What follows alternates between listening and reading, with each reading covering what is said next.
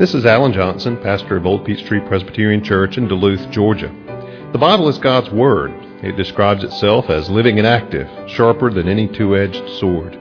Therefore, any encounter with the Bible is a momentous thing because it never leaves us unchanged. My prayer for you as you hear this message is that the Holy Spirit will use it in your life to inform your mind, to feed your soul, and to help you grow in your faith in Christ. Turn in our Bibles for a little foolishness to 2 Corinthians 11 1 through 15. 2 Corinthians 11. As I mentioned last time uh, we studied 2 Corinthians, in chapter 10, we encounter something of a turning point. Uh, of course, Paul has been uh, trying to restore his relationship with the church in Corinth. Uh, much of the letter has been very conciliatory. Of course, for several chapters, uh, he, had, he had spoken of this offering that he wanted them to participate in and uh, help to relieve the suffering of their fellow brothers and sisters in Christ in Jerusalem.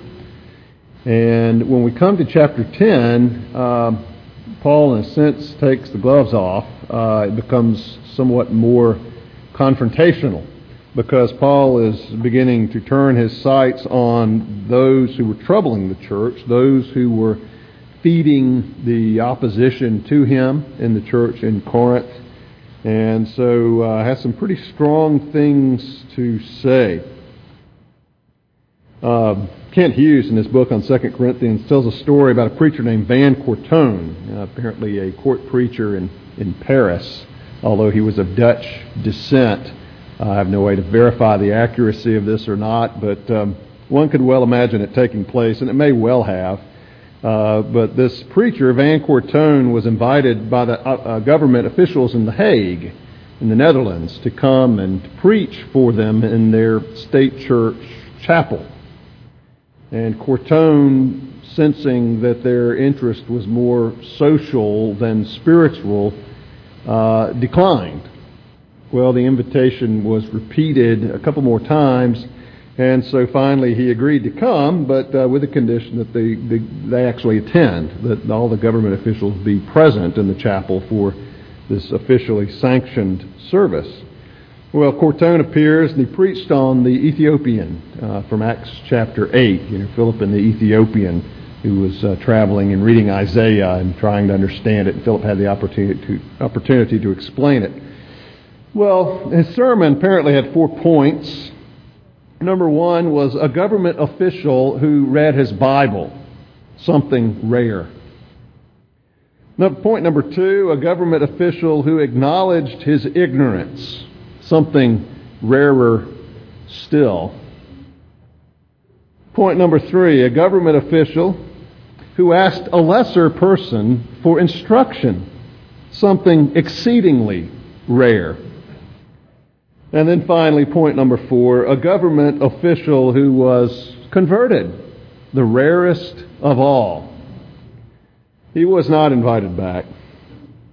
Well, sometimes uh, preachers have to say some tough things, and if they're biblical, they're saying those things in love and saying those things out of, re- of a regard for those who hear them. Uh, parents are sometimes in the same position of having to speak to their children and say some things that are that are pretty hard. But if they are good parents, and certainly if they're godly Christian parents, they are saying those things not to inflict hurt, uh, not out of a malicious spirit, but out of a desire for the well-being of their children. And certainly for Paul, he fulfilled both roles where the Corinthian church was concerned. He was certainly to them a preacher who had to say some pretty blunt things, but all for the well being of the church.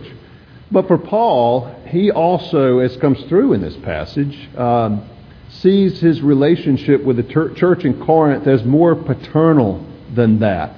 He was the one who planted this church. This was his baby, in a sense. Uh, certainly the church belonged to Christ, but Paul felt a special relation to this church, as a parent might to a child. And that comes through in this passage. And Paul says some things that are pretty strong here. But as he makes plain, he says these things because he is concerned for the health, the well being, and indeed the very existence of this church and the continuation of the gospel in this church.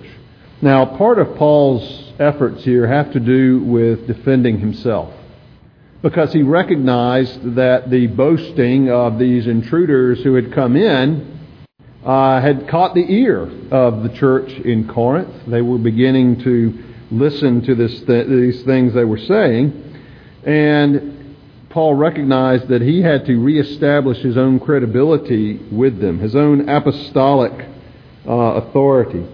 And so he's already talked some about the ill advised boasting of these false teachers who had come in. And uh, in chapter 10 ends by saying that you know, that we should not boast in ourselves, but we should boast in the Lord. Quoting from Jeremiah, chapter uh, in verse 17, let the one who boasts boast in the Lord. Paul is very loath to commend himself, but he realizes that he needs to do it. His opponents have made such inroads; their deadly teaching has gained a hearing, and Paul needs to get their attention. And so he begins to speak about himself. He calls it in verse 1 foolishness. I wish you would bear with me in a little foolishness. Uh, in fact, he, he later calls it madness, the kinds of things he's saying about himself. The fact is, however, they're absolutely true.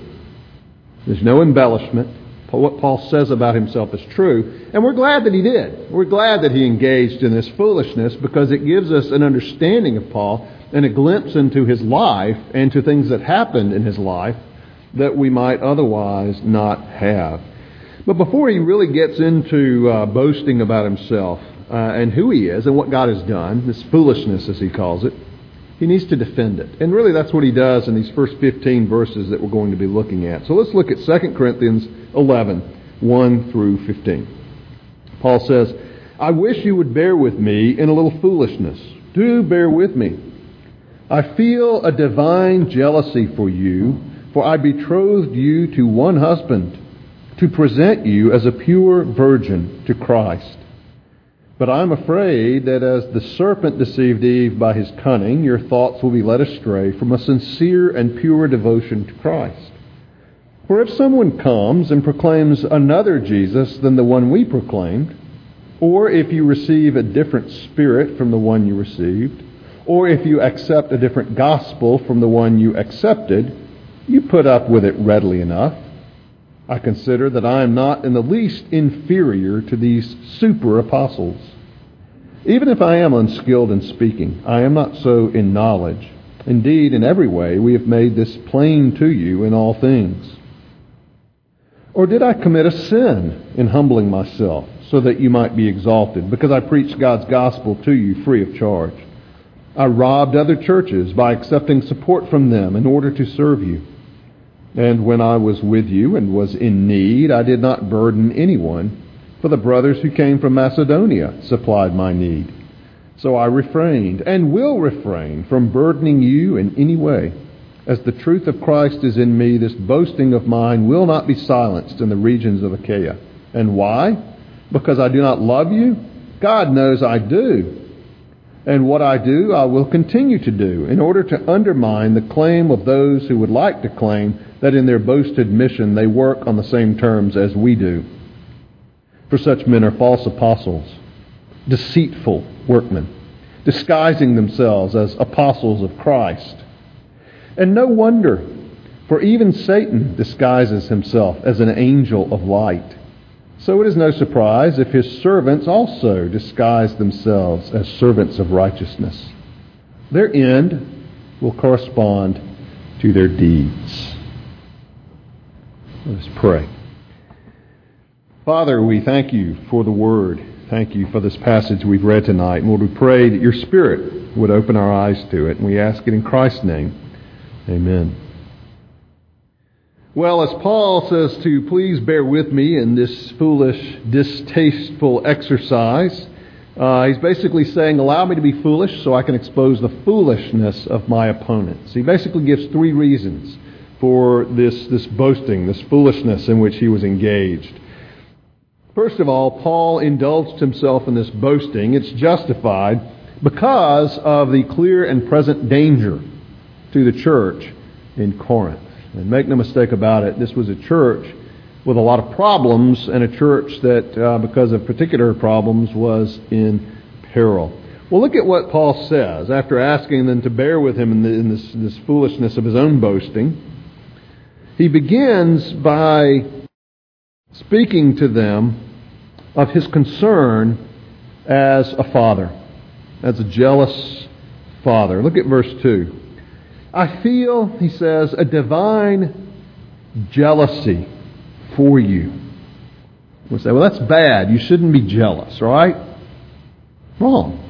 The scriptures describe God as jealous. Now, we should not be jealous of the wrong things. We shouldn't be jealous of another's good providence, God's blessing in his life. Uh, we should not be envious of the possessions or the gifts of others. But there are things we should be jealous for. A husband should be jealous for the affections of his wife. A wife should certainly be jealous for the loyalty and love of her husband. God is jealous for us, his people, that we should be faithful to him. And Paul is jealous for this congregation in Corinth, the work certainly of the Spirit of God, but the work of his own efforts. And he's jealous for this reason. He says, I feel a divine jealousy, the kind of jealousy God feels for his own people. For I betrothed you to one husband to present you as a pure virgin to Christ. Paul came out of a culture in which arranged marriages were common, in which uh, a father might uh, arrange for his daughter to be betrothed to a suitable man. And if her affections go astray from that man, the husband or the father rather might be very jealous for her that uh, she truly be for that husband to, to which he has betrothed her. And Paul is kind of seeing himself in that position as the human father of this church. And he says, I betrothed you to one husband. I, I, I, it is my desire to present you as a pure virgin to Christ, to present you to Christ. But, he says in verse 3, I'm afraid that as the serpent deceived Eve by his cunning, your thoughts will be led astray from a sincere and pure devotion to Christ. Paul is saying to the church, I intended you for Christ. I intended you to know him in the pure gospel of Christ and to be faithful to the Christ of Scripture, to the, to the Christ as he's portrayed in the Old Testament, to Christ as he's portrayed in, in the apostles' own teaching. But the problem is an interloper has appeared on the scene. And Paul makes this reference back to the Garden of Eden. There were Adam and Eve, created to know God, created to obey God, created to be in relationship with God. and then there's this serpent who shows up. And what does he do? He begins to lure their affection, lure their devotion away from God to himself, questioning God's word and then contradicting God's word and basically being a con man, winning their confidence for himself. And that's what Paul says is going on here. Just as the serpent came and through its cunning, through its slyness, deceived Eve and deceived Adam and led them away from the Lord, Paul says, I'm afraid the same thing's happening here. That you're being led astray. Your thoughts, he says, will be led astray from a sincere and pure devotion to Christ. Paul is jealous for this church. They weren't meant for someone else. They were meant for Christ. And he's concerned their affections are being won away from Christ, at least from the biblical Christ, to following strange ideas. Their thoughts, which is where it begins, being led away. That's what the serpent did with Eve. Planted a thought in her mind. Did God really say? God, God is wrong. To begin to question God in her thoughts, and that, of course, led to her actions. Well, that's what he's saying here. I'm afraid that your thoughts will be led astray from a sincere and pure devotion to Christ. Now, Paul kind of focuses on the interlopers, on these intruders who have come in and are endangering the church, in danger of leading her astray. Verse 4 For if someone comes and proclaims another Jesus than the one we proclaimed, it's not that they you don't said you don't need Jesus. They proclaim what Paul describes as another Jesus. It's interesting that our uh, our membership vows, PCA membership vows, said, "Do you rest and receive Christ alone as He is offered in the gospel?" Why is that phrase there? Why can't it just be, "Do you do you receive and rest upon Christ alone?" It, it includes that phrase as He is offered in the gospel. Because what the vow is saying is not, do you rest and trust in some Jesus of your own devising, of your own imagining, but are you trusting in the Christ of Scripture? Are you trusting in Christ as He's revealed to us in God's Word? You know, there's no place for this, well, I like to think of God as, or, you know, I like to think of Jesus as, well, what you like to think of Him as is immaterial. The question is, how is He revealed in Scripture? Who is the Christ of Scripture? Who is the God of Scripture? For if someone comes and proclaims another Jesus, a Jesus who's okay with your sin, a Jesus who thinks homosexuality is, is perfectly is a perfectly legitimate expression of, of human love and affection. If someone comes and proclaims another Jesus, then the one we proclaim, the apostolic preaching of the cross, or Paul says, if you receive a different spirit from the one you received, the Holy Spirit of God, or if you accept a different gospel from the one you accepted, different Jesus, a different spirit, a different gospel. Now, do those words sound familiar? A different gospel. Where have we heard those words? In an earlier letter of Paul's. Anybody? If someone comes preaching a different gospel, let him be accursed. Anathema, Galatians chapter 1, just a page or two over, as it is in, the, in our Bibles. Uh, Galatians was earlier.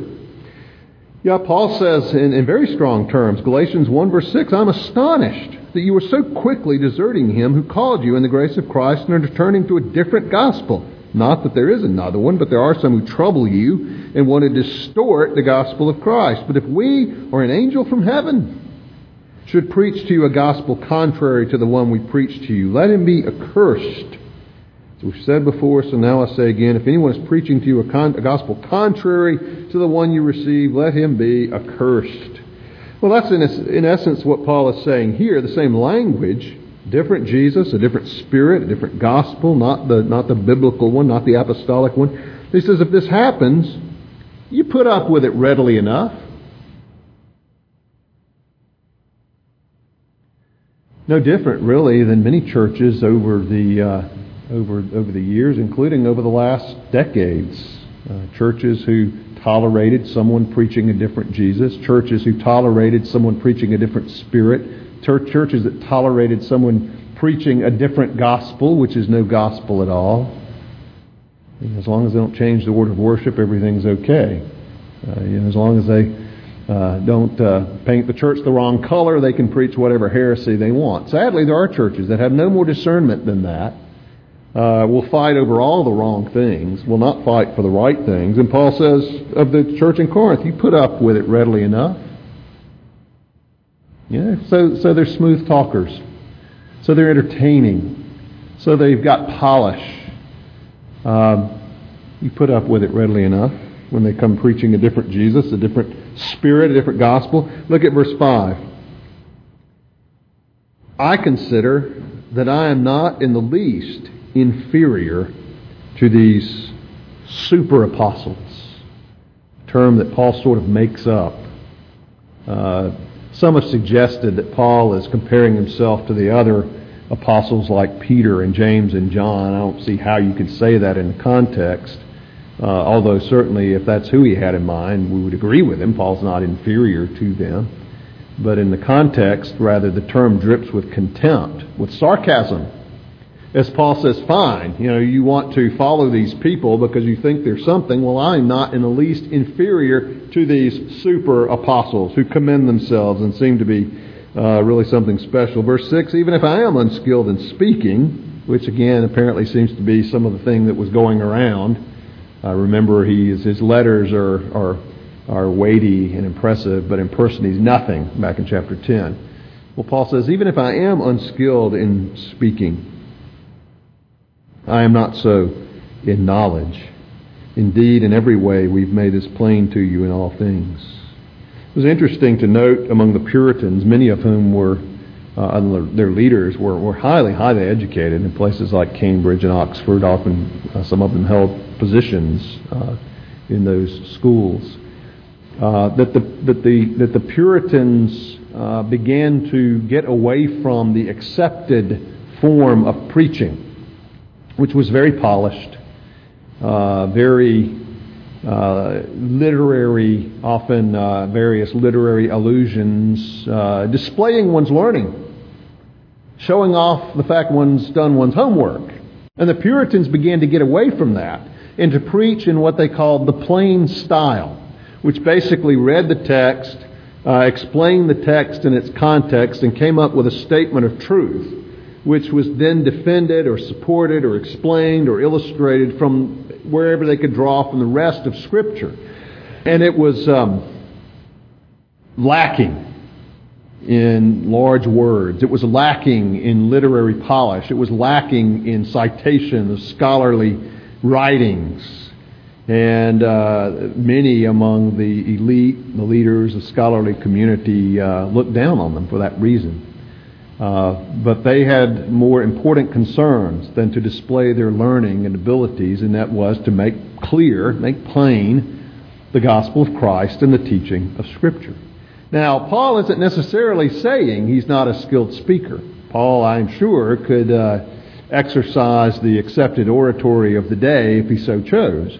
But Paul, like those Puritans, was more concerned with making plain the gospel of Christ than he was impressing people with his knowledge, with his skills. And he says, even if I am unskilled in speaking, I'm not so in knowledge. He may have been preaching in what the Puritans would call the plain style, but it was full of solid biblical meat, knowledge, teaching. And Paul says, indeed, in every way, we've made this plain to you in all things. Paul's not lacking in knowledge, even if they didn't like the way that he communicated the truth to them. Remember earlier in 1 Corinthians, in fact, uh, right after the passage that uh, we read in the service this morning, in 1 Corinthians, Paul later goes on to say in chapter 2, we resolve to know nothing but Christ and Him crucified. Well, that's Paul's first reason for this, this boasting is because of the danger to the church. They're being led astray. And, and, and it's even worse in their preference for these false teachers over Paul. And so Paul engages in this foolishness in order to bolster his credentials with them. Well, he goes on. There's another reason. He thinks that this foolish boasting is justified. He would rather not do it, but he thinks it necessary. And another reason is because of the benevolence that he showed them. Because of the benevolence that he showed them. Look at verse 7. Or did I commit a sin in humbling myself so that you might be exalted because I preach God's gospel to you free of charge? Doesn't get much more sarcastic than that. Did I sin against you by not requiring your support?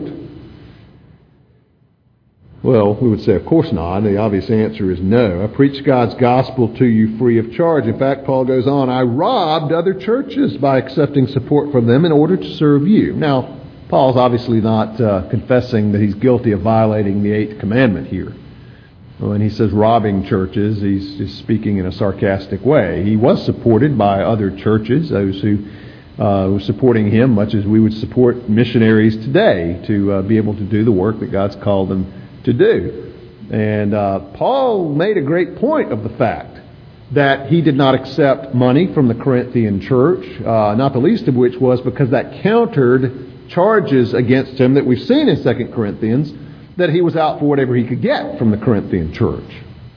There were those bringing these accusations against Paul that he was using them for his own gain. And Paul makes it as plain as he could that uh, he ministered to them without uh, accepting support from them, but rather from other churches to serve them. And he says in verse 9, When I was with you and I was in need, I did not burden anyone, for the brothers who came from Macedonia supplied my need. And here he kind of names names a little bit. Uh, there were others who provided for Paul.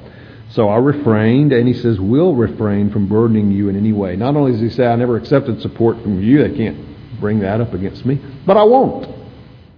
Not in the future. I will not. I will refrain from burdening you in any way. As the truth of Christ is in me, this boasting of mine will not be silenced in the regions of Achaia. And why? Because I do not love you? Paul's saying, you think, you know, I don't want your money, I don't care about you, don't care for you, that's why I won't accept support from you. He says, You know that I do. God knows that I do. Because I do not love you, well, God knows his heart.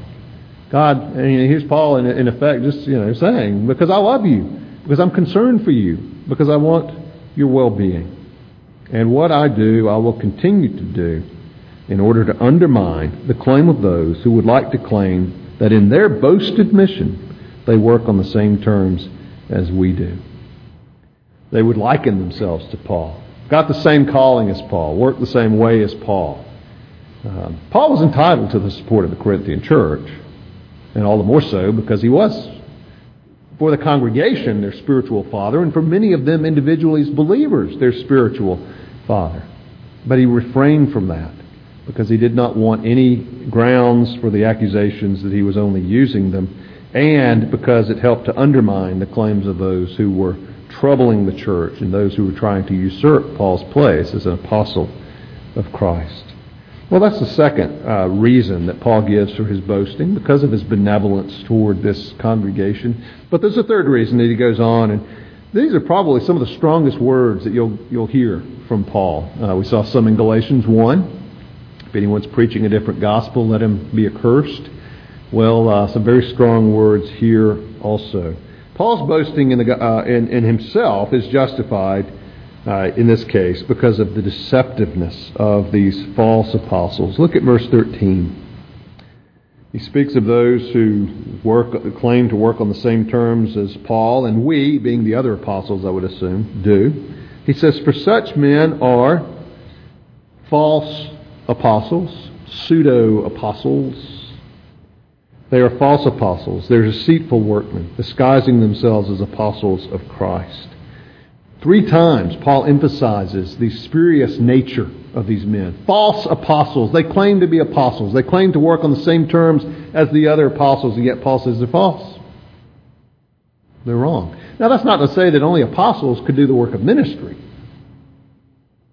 But only the apostles could claim that level of authority. There were plenty of others we read about who did great works of ministry. Uh, we mentioned earlier the, the Ethiopian eunuch and Philip was not an apostle, uh, he was a deacon, a male one at that. But how Paul, uh, how, how God used Philip to, to reach him, and others that we read about in the book of Acts, and certainly even others who wrote books of the New Testament. Luke was not an apostle; he was a companion of Paul on his journeys, uh, but he wasn't an apostle. So Paul's certainly not saying you have to be an apostle to do ministry. Well, not at all. But he is saying that these people are claiming equal status with the apostles in order to undermine the teaching of the apostles. They're false apostles. He calls them deceitful workmen. Deceitful workmen. Um, i enjoy reading, and I'm actually reading back through Patrick O'Brian's uh, series, uh, the uh, Jack Aubrey, Stephen Maturin series, uh, probably best known through the movie Master and Commander, which is the title of the first book in the series. And in the second book, um, Jack Aubrey has a ship, and it's it's a strange ship. It was kind of an experimental ship, and uh, he managed to uh, get command of this ship in a time when commands for for captains or masters and commanders in the in the British Navy were hard to come by. But it was a strange ship. But as hard as his assignment was to get, and he'd much rather be at sea than on land, he took this ship. Well, as it turns out, this ship was built in a shipyard that was suspect. And the ship seemed to be okay at first, but then the uh, carpenter comes up later uh, and, and presents to Aubrey, to Captain Aubrey, a, uh, a bolt that is just a partial bolt. And it turns out that the shipyard, in an effort to save expense, had not put run a bolt all the way through the wood there was just basically a bolt stuck in one side and a bolt stuck in the other that never met in the middle. It was just a, it was an appearance of a bolt, but there was no bolt that went through the wood holding everything together. Of course, the danger with this is when the hull is stressed, it begins to come apart, which is bad news. Uh, a ship built by deceitful workmen. It looks plausible, but under testing it proves to be weak and inadequate. Those are deceitful workmen. Uh, maybe you've had experience with deceitful workmen on your car or on your house uh, who appear to have done the job, and yet it's highly inadequate. Well, that's what Paul says of these false apostles. They are deceitful workmen. They're tricking you, they're ripping you off, disguising themselves as apostles of Christ. Like someone out on Halloween in a costume. They are not what they appear to be. They are disguising themselves as apostles, but in fact, by, defi- by virtue of the definition of the word disguising, they're not. They only look like it. They may appear to be, present themselves as it, as an apostle, but they're not. And then Paul goes on to say, no wonder. For even Satan disguises himself as an angel of light. Now, Paul is being pretty strong here because he's actually connecting them with Satan. Now, we've seen in Matthew how uh, how enemies of Christ uh, put him, or tried to attribute uh, Christ and his power to the work of the devil.